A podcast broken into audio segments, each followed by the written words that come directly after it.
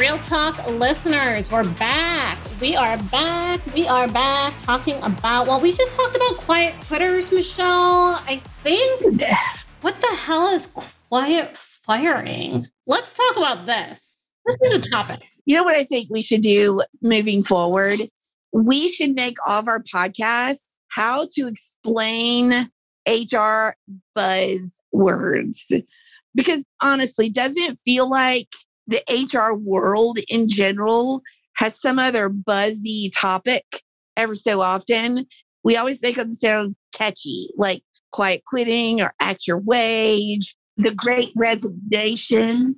The great reshuffle. I'm like, reshuffle? What's going on with these buzzwords?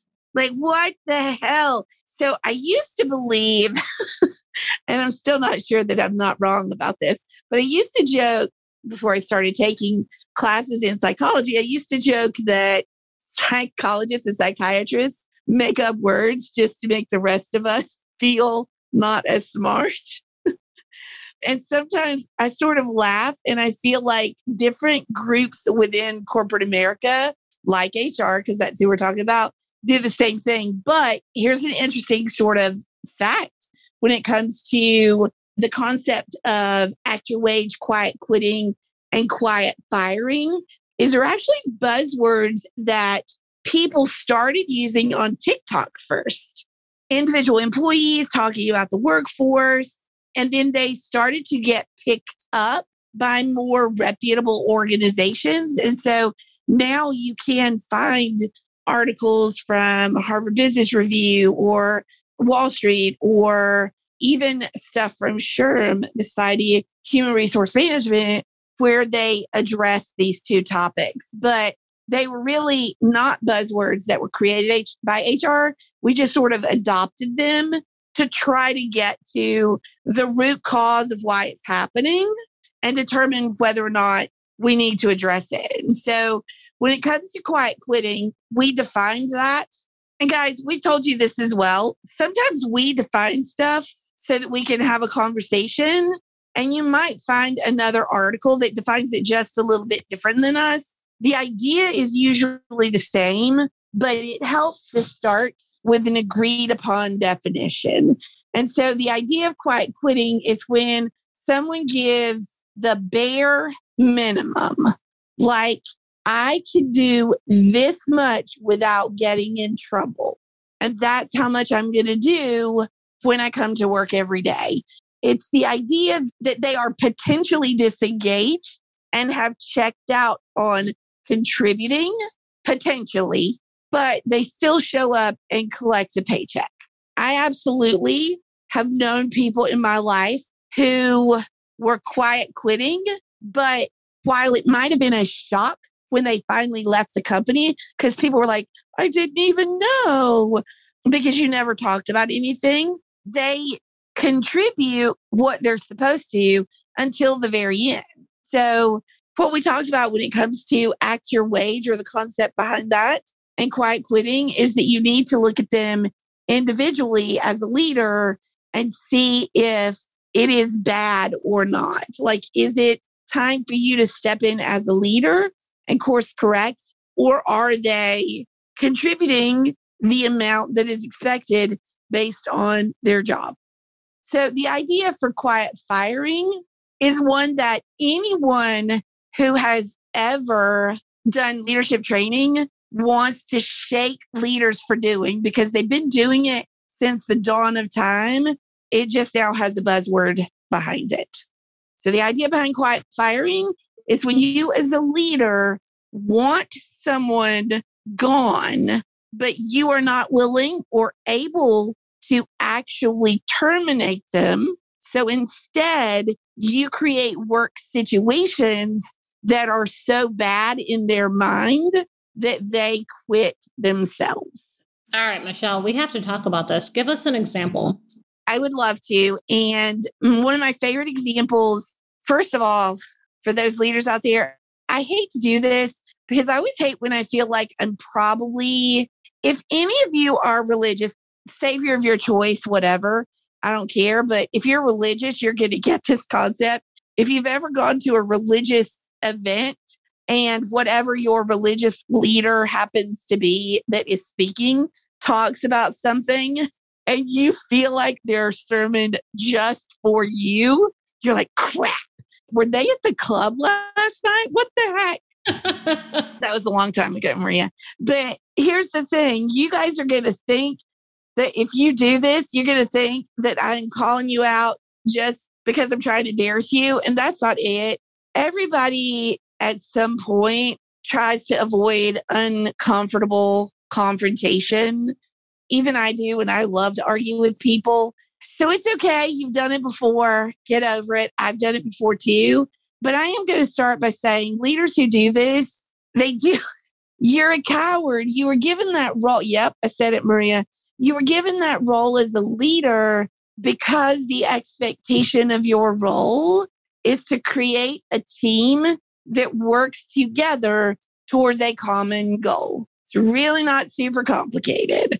And if you are not willing to hold your team accountable when they are not performing and you are not willing to terminate employment if you have to, then I'm going to suggest that you step out of your job because you really don't deserve to carry the title of leader. Sorry, I just got on my soapbox, but that's what I want to start with. And now I'm going to give you an example that I've seen forever, even from my first job at the age of 15 in the restaurant industry. So, in the restaurant industry, you don't tend to get stable scheduling. I remember when I left the retail restaurant world and I got my first corporate gig, the idea that I had the same two days off every week and I knew exactly what my schedule was, it was fantastic. That's not the way it works in retail or in restaurants. They typically, in smaller restaurants, they probably don't have a system that does this. They figure it out on their own. And they say things like, my busy days are Friday and Wednesday at noon. In larger companies, they have systems that tell them when their trends are. And so it'll actually say things like, you need five people on Wednesday from 10 to 2, where from 2 to 5, you only need two people. And so in the restaurant industry, you tend to have a pretty jacked up schedule different days off. You might be first shift one day, mid shift next day, second shift the next day. It really is just all over the place, very little consistency. And what I've seen used when a leader is frustrated with an employee, maybe they don't have enough reason to actually fire them, but they don't feel like coaching them to get them any better. They're just done with them, is they start cutting their hours. The minute you start cutting someone's hours, they have to start asking you how long it's going to last because they need more hours because they have bills. And you go, I don't know. We'll pull you back when we need you. And then it goes on for weeks and weeks and weeks. They don't get hours. They don't get money. They can't pay their bills. They're sort of forced into looking for another job and leaving this job. I've seen those in hourly wage jobs, not manufacturing, where you use basically their salary to make them miserable and they're sort of forced to leave on their own. That's probably the easiest scenario that most people can kind of relate to. There's obviously some deeper aspects. I mean, I've seen some pretty treacherous leadership decisions. I think you have too, Michelle, in our days. Yeah. And I think where you see this, where it gets astronomically bad, is when that one employee that you're not actually willing to terminate, you give them all the crappy assignments, or you are always asking them to work the worst shifts, or you pit them against others by constantly rewarding those that you like while somehow penalizing this particular person in my opinion, cutting someone's hours versus having a conversation, again, makes you a coward. Suck it up and do your job. But you're right. It absolutely gets worse. It can get to a point where you isolate people. I have seen situations of different levels of toxicity where a manager inappropriately discusses said employee with their peers. And now you have the peers that are as frustrated as the boss is, making that person's job even worse.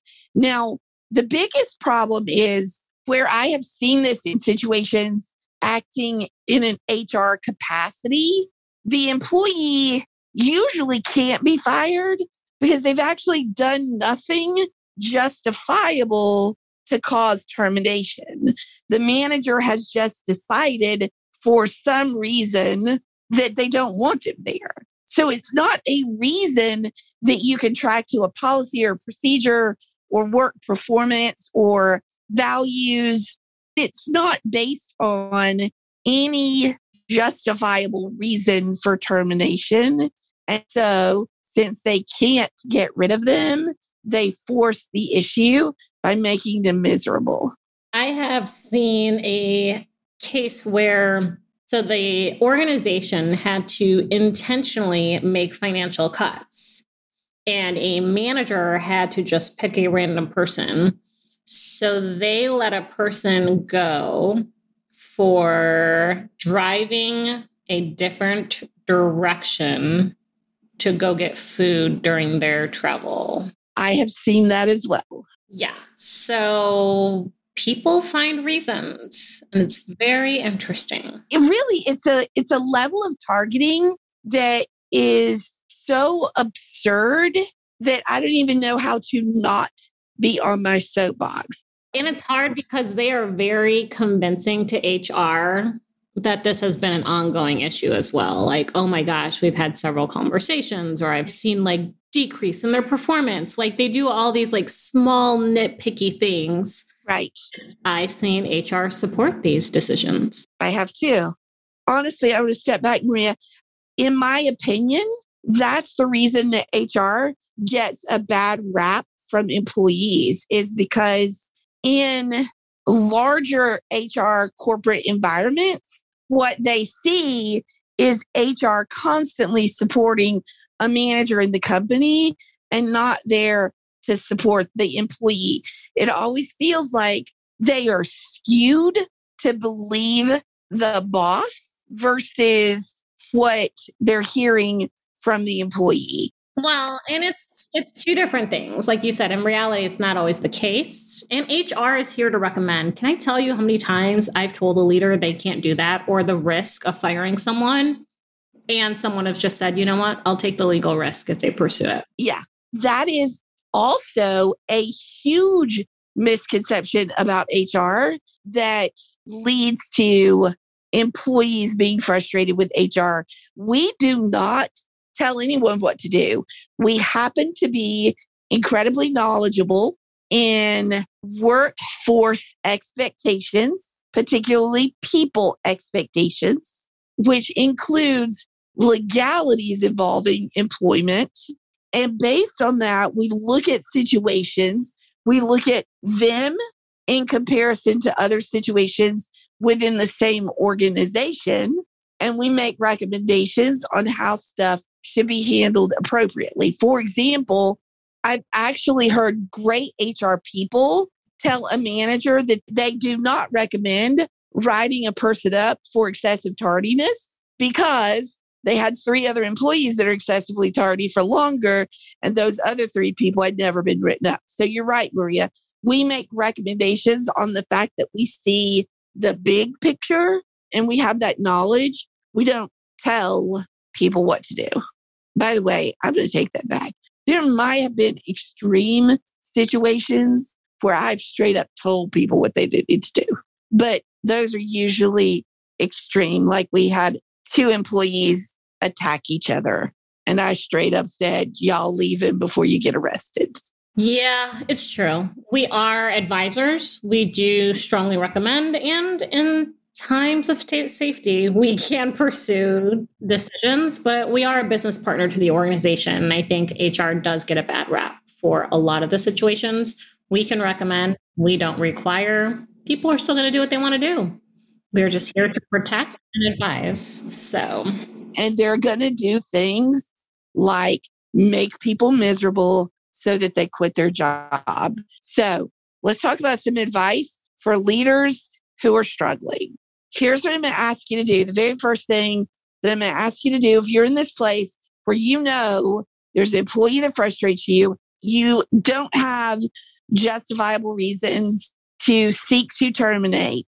And so instead, you are making their life unhappy at work. Step number one is I want you to pause and I want you to self evaluate and determine what it is about this person that is making you so unhappy with their performance because that's what you hired them for. You didn't hire them to have the same political affiliations as you. You didn't hire them to have the same religion as you. You didn't hire them to agree with your every single statement. You hired them to come to work, be in a fairly decent mood, and perform a job. So I need you to pause and ask yourself if your frustration is coming from their performance or something from their personality. If it is coming from their personality, I need you to ask yourself if it's something that is detrimental to the effectiveness of your team. If it is not their performance and it is not detrimental the team, I need you to suck it up and be a boss. But let's say for a minute that it is one of those things. You need to follow a process, whatever process your organization has in place. But I promise you, the first step has got to be a conversation. If people would just have a conversation with someone about their performance, we wouldn't all be jumping to termination or quiet firing. It's true. And a lot of people are challenged with having opportunistic coaching conversations. They see it as confrontational. We're here to help you with that. Feel free to reach out if that's you. we are here. And here's what I will tell you if you are struggling with that and you need to reach out, we're not going to do some little dance where we like teach you how to perfectly phrase words in the ideal way. We're not going to teach you to be like, when you do blank, I feel blank and I need you to do blank. We're going to teach you to have actual conversations with people because guess what? Grown ups do not have a panic attack when you correct a job. If you come to me and said, just so you guys know, you've heard me say it before, I am never my final editor on anything that I do because after I've written and rewritten it a hundred times, I don't even know if there are typos or grammatical errors in there, and I don't even care at that point. So I always have someone else come back and look at it. And guess what? I've never cried that there are red circle marks on every single page because she is not correcting me as a person. She's saying, you needed a semicolon here and not a comma. Like, calm down. People, there's this belief, and it is always what you as the leader are scared of. But there's this belief that people are going to, I don't know, freak out on you or something or refuse to correct their behavior. I'm not even sure why you're hung up on this because all you're going to do is go to them and say, hey, you know what? This may be the way that you set up data in an Excel document in your previous job. Here, we prefer not to use a color coded system and we go with straight up filtering. This is how I would do it to be more successful when you present it in this company. There's nothing scary about what you just said or what I just said. But you could also, and by the way, my last manager, this is an actual conversation. You could approach it her way instead, where she says, You can't even set up an Excel document correctly. I don't even understand why you have all these colors on this thing. What are you even trying to get me to focus on?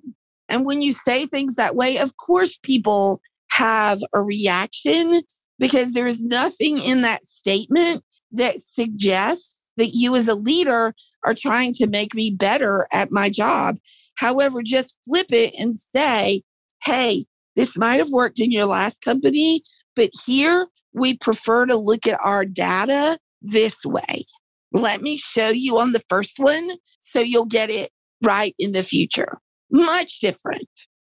Have the freaking conversation and quit passing the buck because we all know that you're blaming them when you're debriefing with your boss, when ultimately it's the fact that you're not even talking to them. It's true. Communication is huge. I love Michelle. Michelle, you're on your soapbox so much. You're like, communicate. you know what? In the next in the next two years, they're going to see another book called Words Are Hard, copywritten by Michelle Elder. Or is that a registered trademark? Which one is it going to be? I don't know yet. It'll be both, actually, because ultimately, whether it's your personal life, whether it's employee, whether it is you talking to your supervisor, conflict comes usually from a lack of understanding other people. I'm going to take that back because we know that there's a lot of conflict in the world that comes from evil, but we're not talking about that here, okay? Most conflict comes from a lack of understanding. It ultimately comes from you focusing on the words that you're saying and not how your message is being received. So, yeah, I get it. Words are hard. I can't tell you how many times people have come to me and said, I don't appreciate the way you said that to me. I remember the first time an employee said to, that to me as a leader, and I was floored and couldn't stop thinking about it. I was like, what should I have said different? But there's a reality that as a leader, it's not about what you say or want, it's about what they need to hear in order to do what they need to do. I get it. Words are hard. We F them up all the time. But if you need help, we're here to help you. However, be prepared to be honest and uncomfortable.